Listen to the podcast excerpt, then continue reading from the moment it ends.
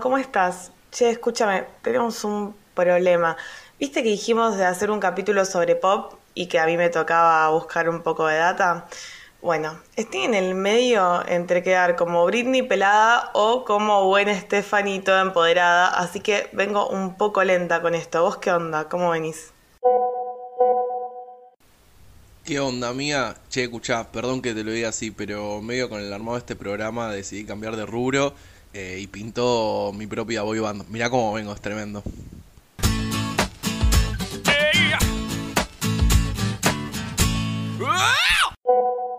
Bueno, es un poco plagio, pero puede andar. Bienvenidos, bienvenidas y bienvenides a una nueva entrega de Otra Data. En este cuarto capítulo vamos a estar hablando sobre un tema que nos gusta mucho y que nos divierte también, así que esperamos que lo disfruten tanto como nosotros. Mi nombre es Jula y como en cada entrega me acompaña Ivo. ¿Cómo estás, amigo? ¿Cómo estás, amiga? Todo tranqui por aquí eh, y muy contento de poder estar contigo en este espacio. Agradecidísimo al gran medio que nos permite estar volcando nuestra inútil sabiduría en plataformas como Spotify, que es ni más ni menos que la crecida. Pueden seguirlo y darle un poco de cariño en todas las redes como arroba la.crecida. Esperamos esos furiosos me gusta y muy expectante de lo que vamos a charlar hoy. Eh, nos toca un poco hablar del pop, del pop de los 90 y los 2000, así que vamos a ver qué pasa, ¿no? Según Wikipedia, La música pop es un género de música popular que tuvo su origen a finales de los años 50 como una derivación del traditional pop, en combinación con otros géneros musicales que estaban de moda en aquel momento.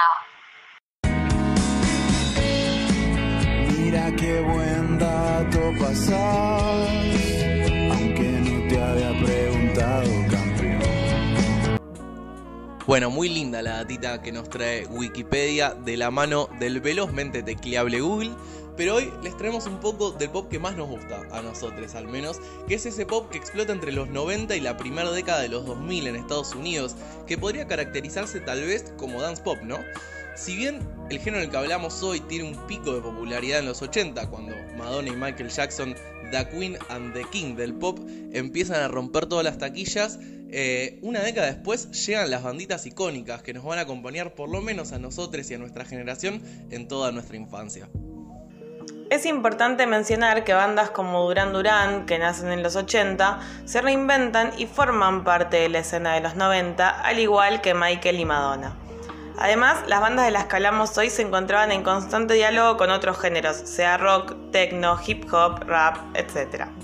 Como venimos charlando en las entregas anteriores, no encontramos géneros inmutables o puros. En 1993 se conforma Backstreet Boys, en 1994 Spice Girls y en 1995 NSYNC llega a escena. Todos grupos que nos dejarían temas icónicos con letras y coreografías que nos acordamos hasta el día de hoy. Algo que tienen estas bandas es que la composición entre la música y los videos eran claves. Veíamos como en la década del 80 ya avanzaban producciones como por ejemplo Thriller de Michael Jackson que eran súper disruptivas, pero estos contenidos estaban pensados justamente como productos destinados a ser tanto vistos como escuchados, cosa que recién va a decaer aproximadamente en el 2010 y que va a resucitar después de eso de la mano de artistas como Bruno Mars y Lady Gaga. A nosotros nos parece muy cercano también las megaproducciones, digo, por el avance de la tecnología y porque efectivamente con ese avance no se requieren inversiones tan numerosas como para hacer un contenido piola. Bueno, vamos a jugar. Como este es un género que nos gusta, una forma que está buena de analizarlo es haciendo algo que nos divierte mucho, que es un jueguito. Así que mi propuesta es la siguiente. La vida de repente es un musical. Cumplimos nuestro sueño y nos metimos adentro del mundo Glee. Perdón por exponer este sueño, que es un poco eh, de esos que no decimos en voz alta. Y la consigna es, yo te planteo una situación y vos me decís cuál es el fragmento que musicaliza esa, situación. ¿Te parece? Sí, me re parece. Y acoto que orgulloso de mi sueño gliesco, glicesco, gli... Bien, bueno, la primera situación es la siguiente. Estás trabajando hace algunos años en una oficina en la que no la estás pasando muy bien. Y de repente te echan. Pero vos estás muy contento porque la verdad que un poco necesitabas que eso pase. ¿Cuál es el tema que musicaliza tu salida de ese trabajo? Bueno, este tema lo voy a musicalizar con alguien que me cae muy bien, que es Justin Timberlake, así que elijo Bye Bye Bye de NSYNC.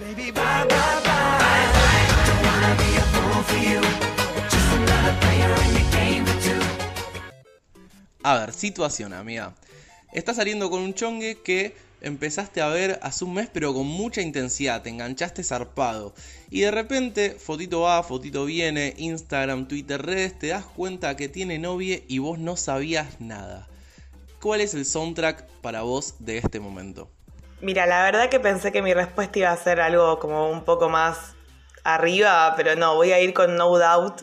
Eh, Don't Speak, me parece que es un tema que puede caracterizar bien ese momento.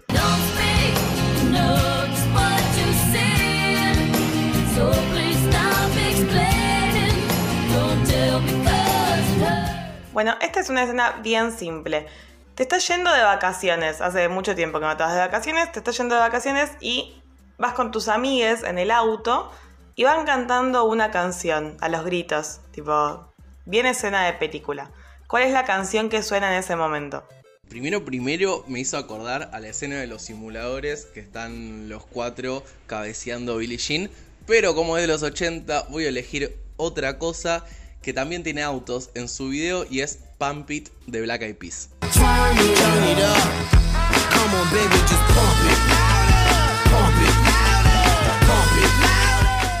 Bien, escena, contexto. Estás en un restaurante. Ves que pasa una comida que te atrae muchísimo, pero no sabes cómo pedirla. Así que tenés que ir al mozo y decirle que eres exactamente eso que pasó y se depositó en la mesa que está al lado. ¿Cómo se lo decís?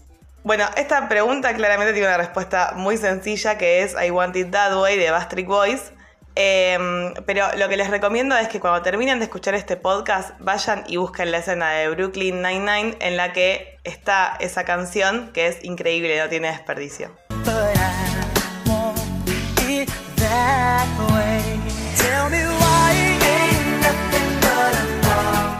Bien, la siguiente pregunta es, estás saliendo con alguien hace un tiempo y todo viene bastante mal, te dice de verse y vos sabes de que se viene una ruptura.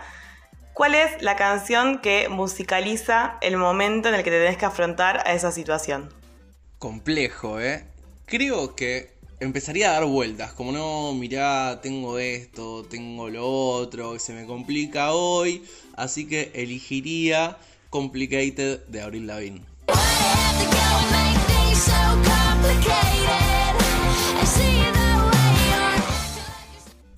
Bien, el escenario ahora es, no terminamos en un apocalipsis después de la pandemia, post pandemia. Cumplís años, no festejás hace dos años mínimo por la cuarentena y tenés que invitar una cantidad de gente irrisoria o no tanto para tu fiesta. ¿Qué musicaliza esa situación? Claramente la fiesta post pandemia está representada con Everybody de Bastric Boys. Esa fiesta es con todes.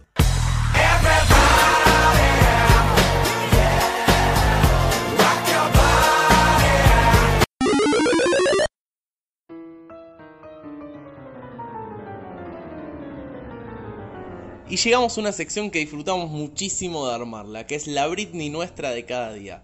Por allá terminaba el 98, año donde se jugó un mundial al cual no le importa mucho a los argentines, pero sí año en el cual llega Baby One More Time. La princesa del pop venía del mundillo de Disney y arrancaba fuerte y potente con un hitazo que seguimos bailando el día de hoy.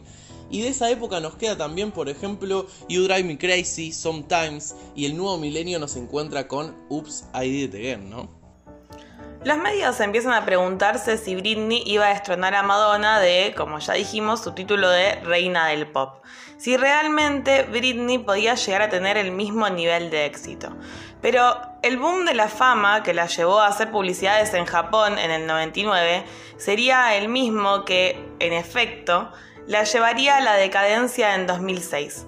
A ver, pensemos algunas cosas icónicas de Britney. A mí se me ocurren las fiestas con Paris Hilton y Lindsay Lohan, El tremendo chape con Madonna. ella pelándose en cámara, Britney pegándole con un paraguas a un auto, todo bien filmado por TMC y todos los programas paparazzi de esa época. la famosa época de Britney pelada. Bueno, Britney se convierte en un ícono cultural, al cual podemos cuestionar, porque en realidad lo que se levanta es una persona sumamente afectada por muchísima exposición que sufrió desde muy joven en distintos medios. Sin embargo, es parte de lo que hace que Britney sea Britney. Todo el merchandising, las remeras, las frases, por ejemplo, si Britney sobrevivió al 2006, vos podés con este año.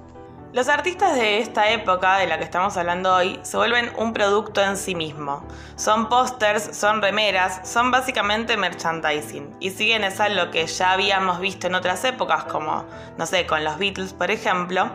Es algo que claramente explota en este momento con el avance de la tecnología, el boom de los paparazzis, como todo lo que se ve a finales de los 90, principios de los 2000.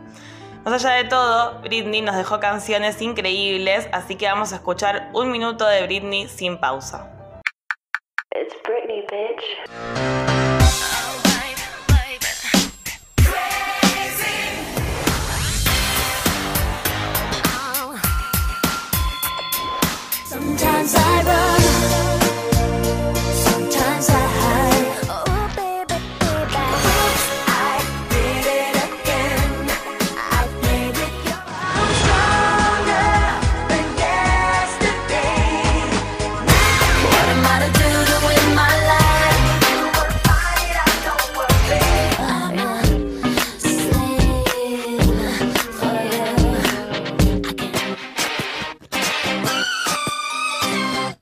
Baby, can't you see I'm calling? Womanizer, woman, womanizer, you're a womanizer, oh, womanizer. You wanna? You better work, bitch. You wanna Lamborghini?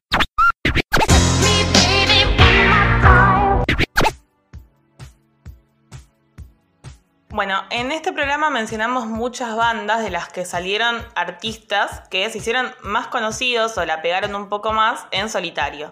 Como por ejemplo, no sé, de NSYNC sale Justin Timberlake, como tenemos varios ejemplos de esas situaciones, Destiny Childs y Beyoncé. Em, podemos ver entonces que a veces estas bandas funcionan medio a modo de trampolín. Tal cual, y como antes marcamos también, por ejemplo, que este, este estilo de videos super producidos y un contenido mucho más complejo en cuanto al audiovisual se empezaba a ver en los 80 a partir de videos como el de thriller de Michael Jackson. Michael Jackson mismo sale de una banda que es los Jackson 5, así que es como la ventana que se empieza a abrir para esta plataforma de bandas como trampolín. Es en la época del boom audiovisual, de esta composición entre el video y la música, que creo que permite un poco también como esta cuestión de se visibilizan todos los artistas de la banda y hace que después como todos queden en escena y algunos la peguen más que otros.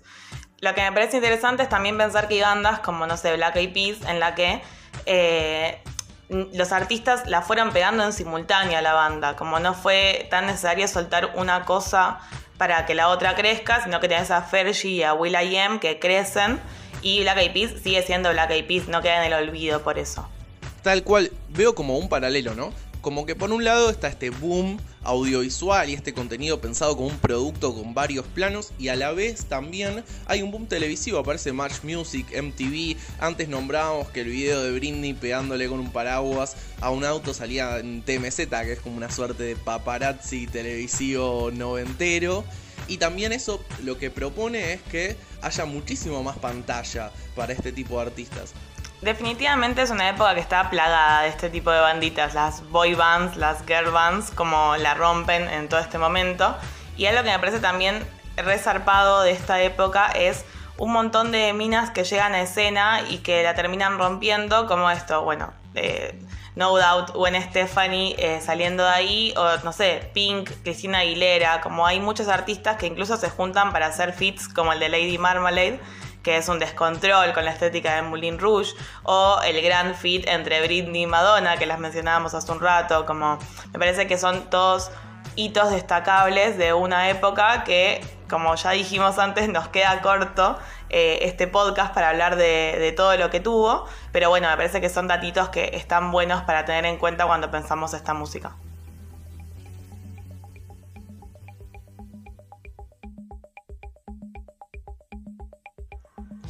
Muchas de las bandas que mencionamos hoy nos dejaron temas icónicos y son One Hit Wonders. ¿Qué sería eso?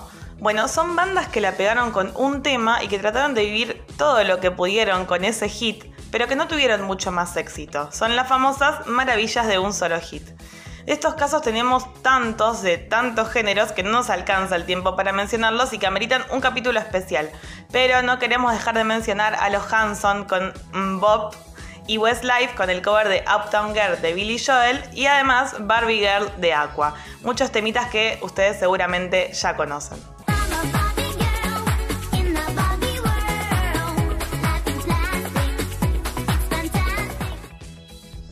Hit Wonders, hitazos, nos sobran entre los 90 y 2000 y por eso también es que es muy difícil, como venimos diciendo, resumir 20 años de pop en menos de media hora, casi una misión imposible. Así que seguramente nos van a volver a encontrar hablando de este tema, pues nos da placer hacerlo y mientras pueden ir practicando las coreos de todos los temas que mencionamos.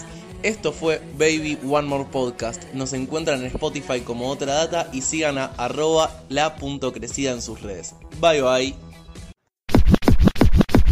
Para, para, para. Porque cuando estábamos armando este podcast, hicimos una encuesta en Instagram en la que preguntamos cuáles son los temas que no podían faltar y obviamente muchos nos quedaron afuera porque no nos da el tiempo. Así que parece que se una playlist de otra data. Las novedades las vamos a estar subiendo a las redes, así que esténse atentos a eso. Sí, está genial. Me hizo reír a carcajadas, te juro.